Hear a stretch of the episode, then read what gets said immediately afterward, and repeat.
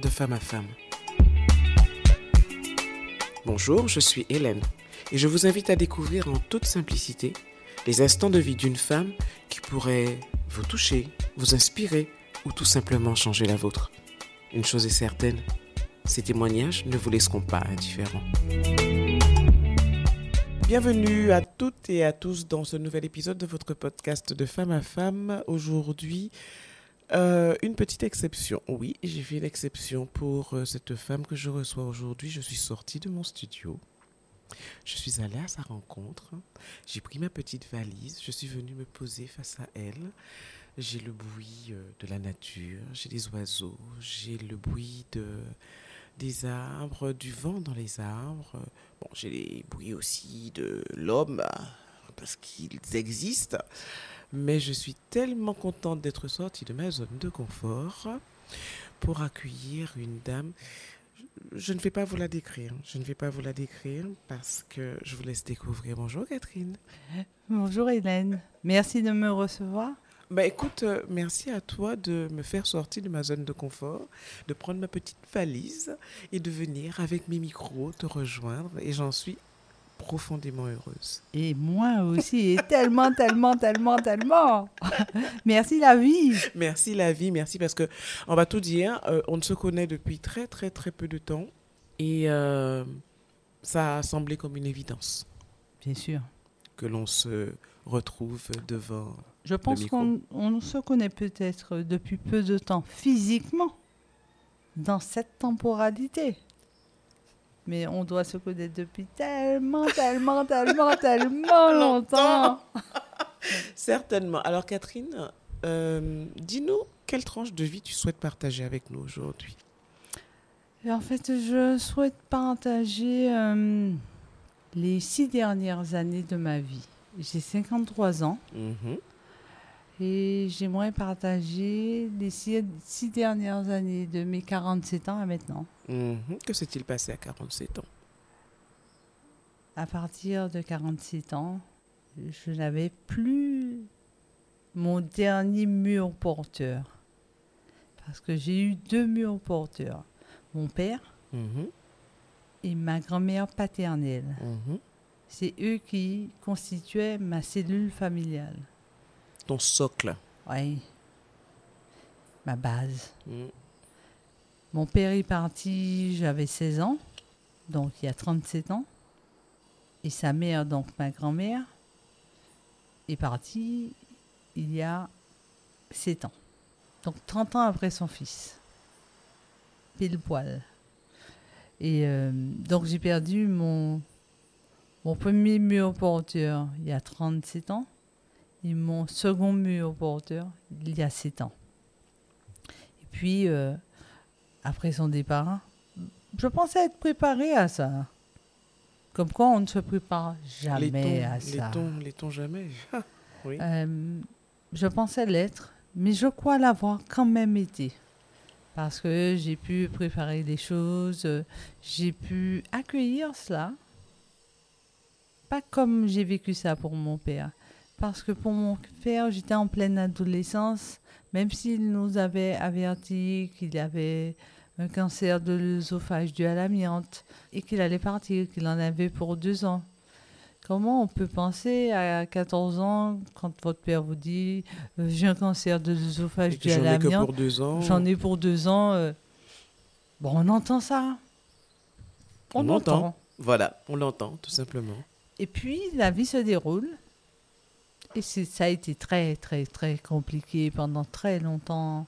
De nombreuses années se sont déroulées. Bien sûr, j'avais mon autre mur porteur, ma grand-mère paternelle, mais en même temps, euh, j'étais comme amputée d'une part de moi.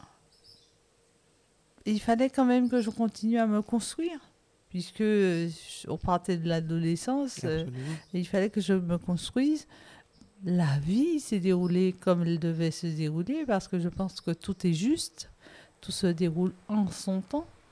Et puis il y a, y a sept ans, ma grand-mère est partie à son tour. Euh, je, je, ne pensais pas hein, que ça aurait pu euh, m'ébranler parce qu'elle est quand même partie à 97 ans, hein, le bel âge. Euh, sa prime jeunesse. Et donc, euh, elle, est partie. Et puis, quelques mois après, mon corps m'a dit Hé, tu ne pleures pas, tu ne cries pas, parce que tu es forte, euh, tout va bien. C'est pas comme ça. Tu peux pas nous imposer, m'imposer, puisqu'il s'agit de mon corps, tu ne peux pas m'imposer d'avaler, de déglutir euh, toutes ces émotions que tu veux faire taire. Fait d'avaler tout cela en silence. Oui, en sourire. Et donc, le corps, mon corps, a décidé de parler. Et cela s'est traduit en de multiples infarctus cérébraux euh, sur une période de six mois, plusieurs. Est-ce bien nécessaire de dire combien? On va dire simplement des infarctus cérébraux récidivants. C'est c'est poétique. Je trouve ça très joli. Je trouve ça vraiment très joli. C'est poétique. Et donc, euh, euh, tu sais, euh, Hélène, j'étais euh, à cette période responsable commerciale anti-Guyane en agroalimentaire, Mhm. donc avec tout ce que cela comporte. Je vivais quatre jours par semaine en Guadeloupe, trois jours en Martinique, tous les deux mois une semaine en Guyane, tous les quatre mois deux semaines à Paris. Une vie. Oui, tu avais une vie trépidante, quoi. Tu Ouais. bougeais tout le temps, tu, tu une étais à vie fond, de quoi. patachon. Mais que j'aimais tellement. Parce que je m'éclatais, je, je pensais me réaliser. Et puis j'étais happée par ça parce que je n'avais plus de mur porteur. Donc tu t'étais jeté dans le travail aussi. Complètement. Je n'existais que pour ça. Je n'existais que pour ça. Et ça n'a pas fait, ça n'a pas créé pour autant euh, entre les employés et moi une relation privilégiée. Non. Pour moi, mon objectif, c'était d'être à leur côté, de les accompagner pour qu'ils puissent se réaliser, pour qu'ils puissent performer. Comme si c'était pour moi une, une raison d'être, une raison de vivre, d'accompagner mon équipe, les employés qui étaient avec moi, autour de moi, à mes côtés, ceux autour desquels j'étais, leur permettre de se réaliser quand je voyais qu'ils n'arrivaient pas à faire quelque chose, plutôt que de dire, comme bon nombre de responsables, bon ben, je vais m'en défaire, je vais le virer ou quoi ou qu'est-ce. Non, moi, je choisissais plutôt l'autre option. Je choisissais plutôt de comprendre pourquoi il n'arrive pas.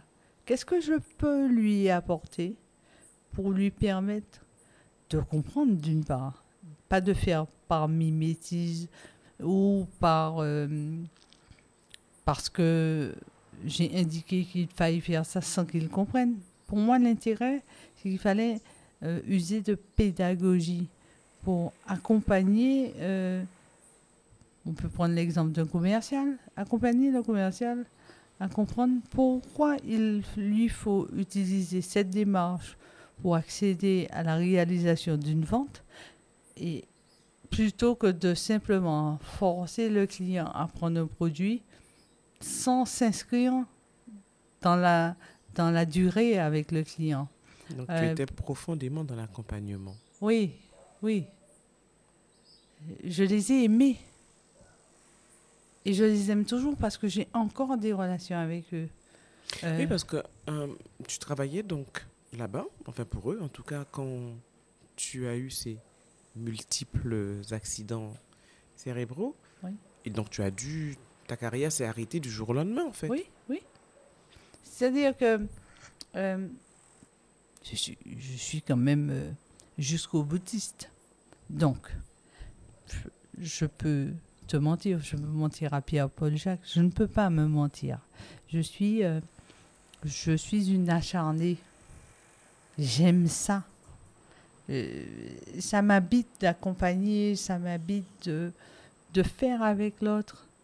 Oui, mais ton corps te demandait de t'accompagner toi. mon petit copain, mon corps. Et là, il me dit, Et moi et moi Mais tu fais quoi? Tu accompagnes tous les autres sauf moi. Et là, les infarctus cérébraux ont commencé à donner le tempo, donner la cadence euh, à mon parcours de vie. Donc, j'ai commencé par les, les avoir, perdre l'usage de la parole à chaque fois.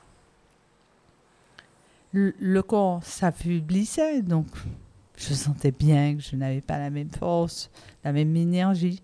Mais mon mental me disait Eh non, Kimi, c'est ça. Tu peux faire, tu sais faire, tu as les capacités de faire. Puis en toi les ressources pour que tu puisses y parvenir. Je serrais les dents pour accompagner les commerciaux, les secrétaires commerciales, les livreurs, pour ne pas leur montrer que je souffrais. Et puis je faisais taire ces douleurs. Et je demandais au corps d'appuiser là où il n'y avait plus de ressources pour performer au nom de la performance. Parce que c'était mon exutoire. Mais il y a bien eu un moment où tu as dit Ok, je me rends. Non, je ne me suis jamais dit ça. Jamais. À quel moment as-tu quitté ton travail? J'ai quitté mon travail parce que ça s'est imposé à moi. Donc, quand, après les divers infarctus cérébraux, je suis partie à Paris pour voir pourquoi j'en faisais autant. Et donc, euh, je suis arrivée, c'est très drôle. Je suis arrivée, euh, j'ai commencé par chercher un médecin sur Doctolib. Tac, tac, tac. J'ai trouvé un nom qui me paraissait sympa. Mais c'est vraiment ça. J'ai- demandé un aucun rendez-vous. médecin euh, de. Parce que tu es basé en Martinique. Oui, euh, mais ni ici ni là-bas. Mais il faut, faut avoir une patiente comme moi aussi. Non, mais je veux dire qu'un médecin, tu t'es suivi en Martinique. Euh, ouais. Bah, aucun un médecin médecin, aucun médecin n'a pu te conseiller un médecin sur euh, l'Hexagone? Non, parce qu'ils ne me conseillent pas de partir, hein, puisque Ouais. pour eux, ils sont censés pouvoir traiter toute pathologie neurologique ici. Mhm. Donc, ils ne vont pas me, me proposer de partir euh, sur la métropole. Mais moi, dans ma tête, euh, bon, ben, je choisis sur Doctolib. Et puis, je me dis, bon, ben, je vais partir 10 jours à Paris.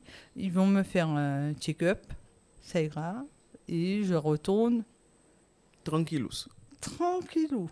Je retourne, je vais travailler, il n'y a pas de problème, la vie est belle. Et donc, je pars à Paris. J'arrive à Paris. Après tous ces infarctus, j'arrive à Paris et euh, je suis face à cette dame qui est neurologue euh, dans une clinique à Paris et elle, euh, je lui ramène mes clichés d'ici. Je suis tellement sûre que c'est bon, c'est top. J'arrive avec mes clichés. Elle les regarde et me dit Euh, Vous savez, on- Madame Caillol, on ne fait plus ces clichés-là chez nous. Bienvenue à Oups. Paris Oupsie Et donc, Tu as dû refaire tous les clichés. elle me dit Comme on est dans la clinique, on vous refait tous les clichés. Je vais dans les services euh, dédiés. euh, les médecins radiologues me font les clichés. Tout va bien. J'attends dans la salle d'attente après.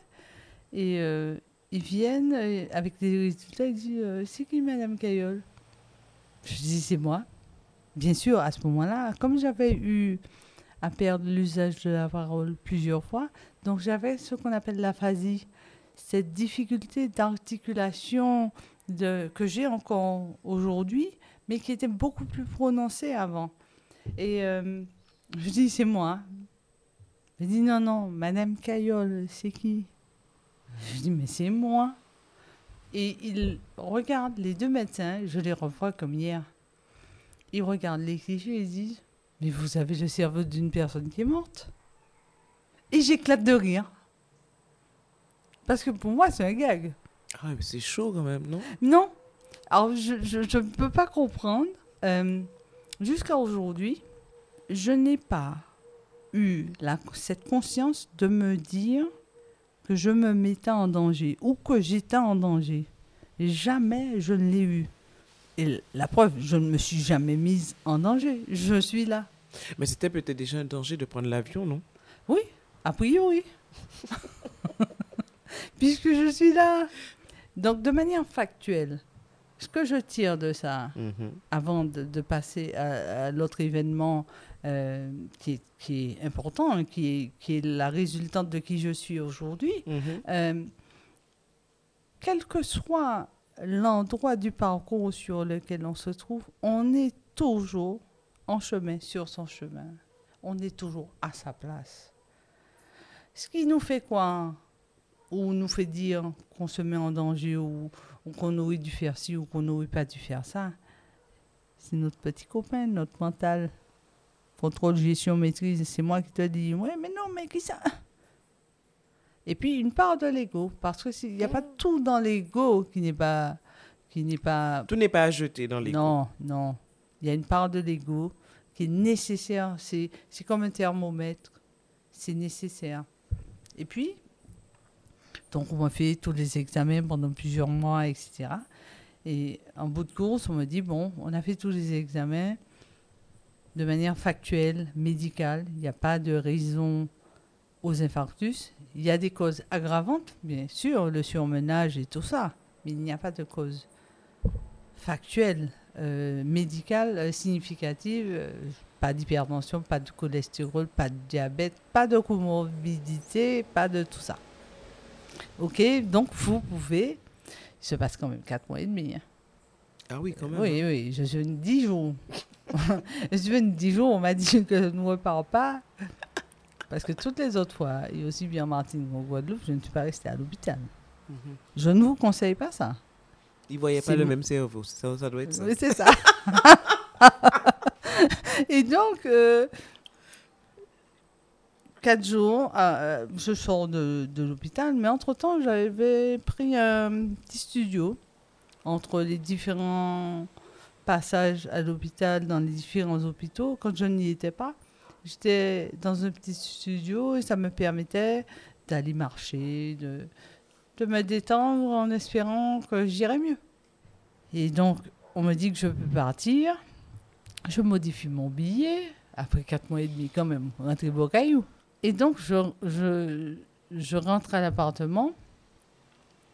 Et je me dis que je vais me balader. Je vais marcher comme à l'accoutumée. Et je me réveille. Je vois que je suis dans une chambre toute blanche. Trois personnes viennent face à moi. Deux messieurs, une dame. La chambre est toute blanche, mais je sens qu'un truc me gêne dans la gorge. Je, je sens que mes bras sont lourds. J'entends un bruit, bip, bip, bip. Je dis, mais dans ma tête, je me dis, mais c'est quoi ce truc? Et les messieurs se rapprochent de moi et avec la dame et ils me disent, bonjour Madame Cayolle, vous venez de vous réveiller d'une semaine de coma. Nous sommes heureux de voir que vous êtes réveillée.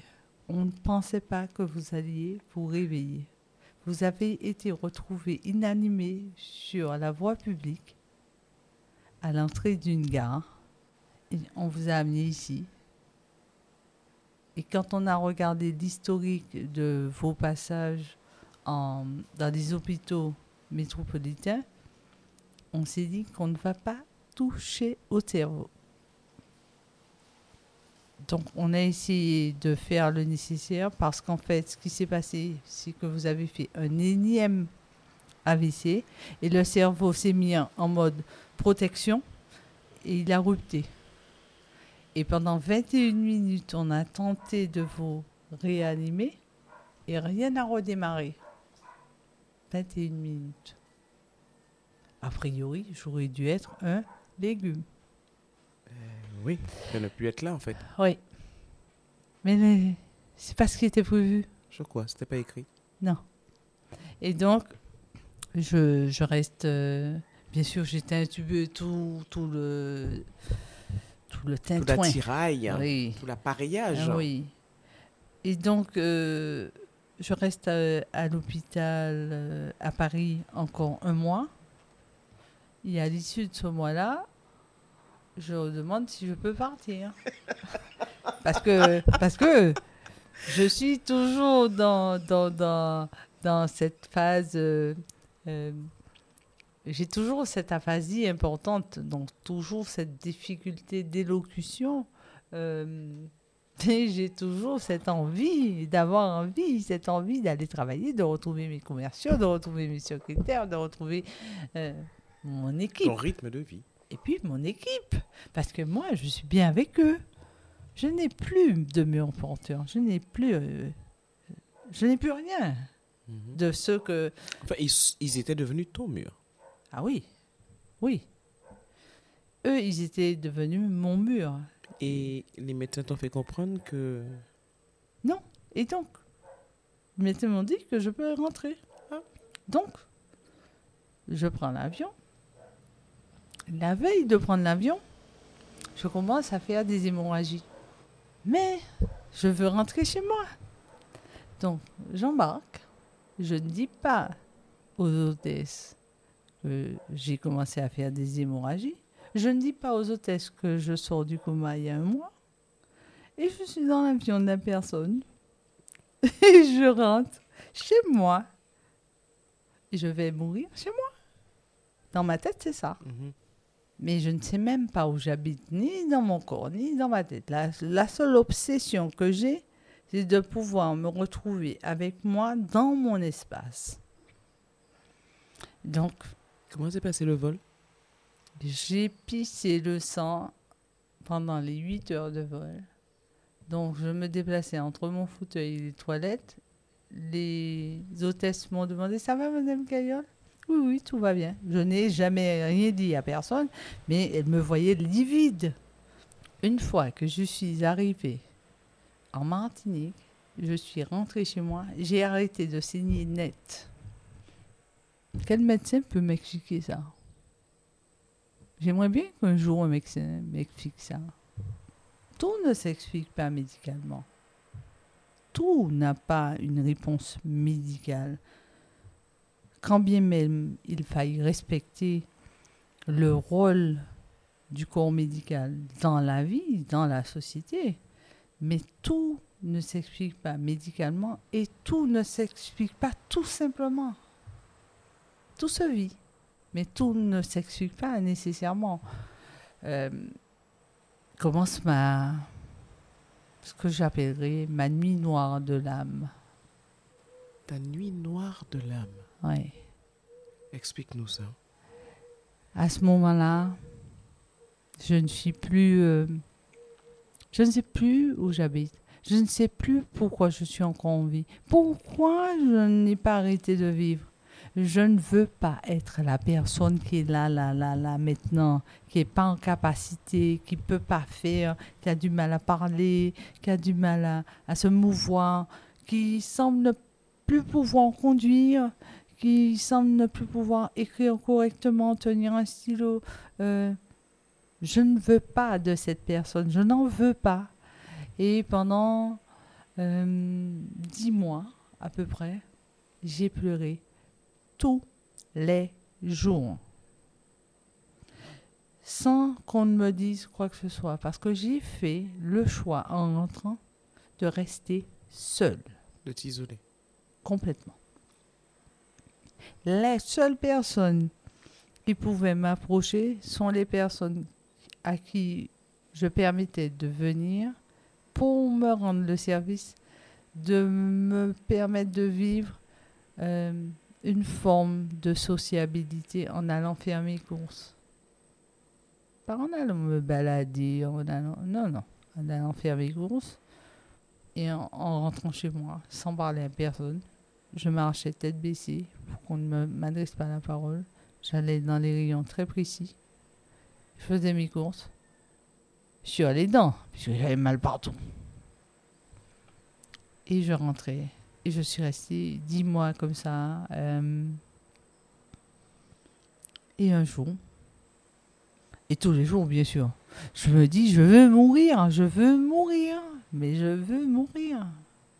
Moi, je pense, ça n'est que mon point de vue, je pense qu'il faut avoir du courage pour franchir le cap. Je pense. Euh, en tout cas, je n'ai pas eu le courage, ça n'était pas ma route. Et un jour, euh, j'ai eu une forme, on va dire, de déclic ou un retour à moi. Pas à cet être humain, Catherine, mais à moi, à cette âme. Et là, j'ai cessé de vouloir lutter contre ce qui avait lieu à cet instant en moi, dans ce corps physique, parce que c'est un choix que j'ai fait avant incarnation. Cette âme a fait le choix de venir expérimenter la vie terrestre dans ce corps physique, puisque c'est le seul euh, véhicule que l'on peut utiliser pour expérimenter la dualité de la vie terrestre. C'est le corps humain.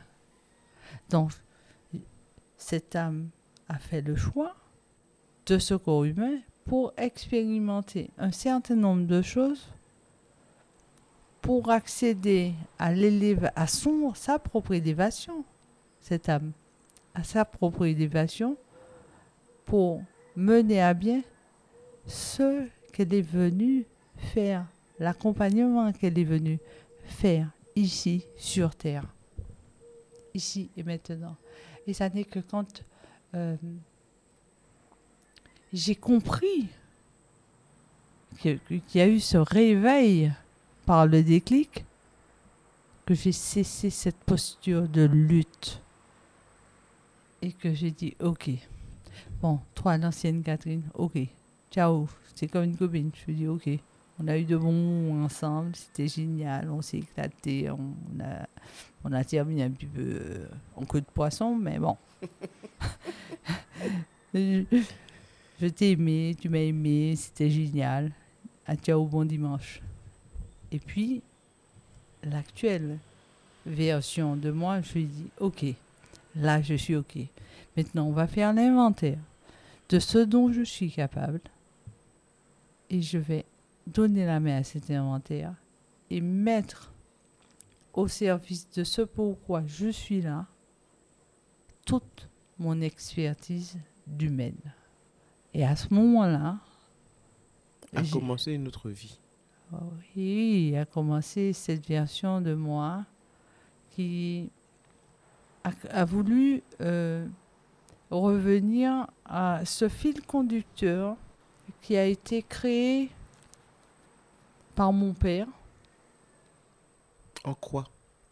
Quand, quand j'étais plus jeune, je disais à mon père, je ne suis pas chez moi ici. Il me dit, tu es pas chez toi ici en Martinique? Non, je ne suis pas chez moi ici. Il me dit sur Terre. Je dis oui, je ne suis pas chez moi ici, papa. Donc, il était un directeur d'école, donc il a, en plus de l'amour de père, il a cherché à, à m'apaiser parce qu'il savait qui j'étais. Il m'a d'abord inscrit en cours de danse, puis cours de piano. Donc pendant les cours de piano, en parallèle, il m'avait acheté une espèce de tourne-disque rouge. Euh, j'écoutais de la variété française à l'époque. Mireille Mathieu, Vie, hmm, Jane Manson, euh, euh, Claude François. Enfin voilà, la variété française. Et il me disait tout le temps, bon écoute, là c'est la guitare, là c'est la basse. Bon, c'était devenu une autre petit truc et il, me, il trouvait que ça m'apportait tellement de bonheur. Il voyait mon visage tellement rayonné, tellement... J'étais heureuse parce que j'étais dans cette forme de plénitude quand euh, je partageais ça avec lui. Et puis euh, j'ai eu un professeur euh, de piano qui a décidé que parce que j'avais le petit doigt qui se soulevait jusqu'à maintenant, c'est le cas, à 53 ans, rien n'a changé. Et donc, que tu n'étais pas faite pour le piano, c'est ah, ça? non, non, j'étais pas faite pour ce prof-là. Parce que s'il était mon pédagogue, il n'aurait pas fait ça. Avec des petites règles, il me donnait, il me cognait sur les doigts. Et j'en ai parlé à mon père, et mon père, enseignant, ben, absurde. Donc, sans faire d'esclande, je n'étais plus au cours de piano. Par contre, Mhm. comme il avait compris que ça m'apaisait et que j'étais remplie de moi-même, donc il a continué avec ses mots, avec la musique qu'a créé, qu'ont créé trois jeunes gens martiniquais, dont son cousin Germain Alex Cayol, Mhm. La cadence perfecta de la Mhm. perfecta Martinique. Donc, on a arrêté la variété française pour passer à la cadence perfecta. Mhm. Et donc, ce même, cette même recherche de me faire écouter la guitare, la basse, ainsi de suite, il l'a fait sur la musique de la perfecta Martinique. Et puis, j'ai fait cet aparté pour expliquer ce que j'ai construit une fois le réveil Oui, opéré pour signifiant, ok, cette version de moi, je l'accompagne, mon potentiel actuel, je m'en sers, je le- l'exploite, je crée donc une méthode, je comprends que la musique, d'abord il y a la variété française, ensuite la cadence perfecta, la musique globalement est le fil rouge de ma vie. Donc, il est important que je préserve ça à tout prix. Entre-temps, euh, des responsables de, de la Perfecta Martinique fait appel à moi. Euh, je lui dis, mais je sors tout juste de tout ça. Il me dit, oui, mais je sais que tu aimes cette musique. Et là, euh, rapidement, je mets en place une méthode de sauvegarde des patrimoines de tradition orale vers une formalisation à l'écrit pour permettre un accès à d'autres espaces de développement auxquels ces patrimoines de tradition orale n'auraient pas eu accès sans l'écriture. Mhm. Et donc j'ai fait le premier exemple avec la Perfecta Martinique en sauvegardant les codes stylistiques de cette musique que j'ai nommé avec l'équipe de transmission constituée et que j'ai appelé la cadence perfecta. Et depuis septembre 2020, nous intervenons dans les établissements scolaires de la Martinique, du CME à la terminale, dans des ateliers d'initiation découverte de la cadence perfecta. Mon souhait, mon véritable souhait, euh, c'est de pouvoir permettre à cette méthode HSE, héritage, source d'éducation, de la rendre accessible à tous, de façon à ce que, que ça soit de la musique, qu'est-ce que, quel que soit le, le patrimoine de tradition orale, Fait, la Que- base, c'est l'oralité. c'est l'oralité que, que je veux euh, sauvegarder et formaliser à l'écrit pour que ça puisse être transmis au plus grand nombre. Parce que si on sauvegarde quelque chose, si on ne sauvegarde pas, on n'est déjà pas bon. Mais si on ne sauvegarde pas et qu'on ne formalise pas à l'écrit, de façon à ce que ça soit accessible à tout le monde, on ne peut pas toujours faire tout que pour nous Mhm. il faut pouvoir s'exporter, il faut pouvoir... euh, on est interconnecté. Il n'y a pas que notre petit nombril, on est interconnecté. Moi, mon plus grand rêve, c'est que une- euh, des Japonais décident de, de reprendre ou de créer euh, un titre de cadence perfecta. Je serais, enfin, mais je heureuse. Alors, ça vaut, ça, ça vaut dans le cas de ce que j'ai fait, mais euh, ça pour, pour La tout. musique, c'était ton chemin? Oui. Je, je crois que euh, la musique, c'est le fil rouge de ma vie. Euh, mon père a d'abord été celui qui a compris, qui a trouvé ce que j'appelle, que les psychologues appellent l'objet transitionnel, le doudou. Mhm. La musique, c'est mon doudou enfant. Mais même adulte, on peut avoir le même doudou qu'à l'enfance. Et c'est encore mon doudou adulte.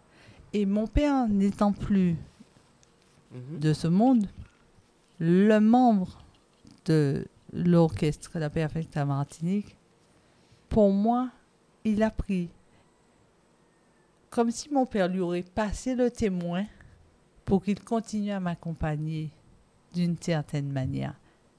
Pour moi, c'est ce que je ressens plus profond de moi. Pour moi, c'est c'est un cadeau de la vie. Comment tu vas aujourd'hui, Catherine? Alors, j'ai mal partout.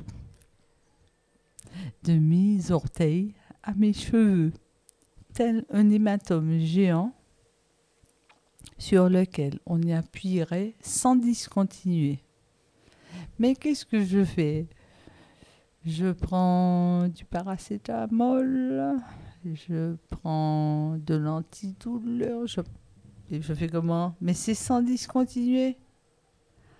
Eh ben, j'ai, fait le choix de l'accueil.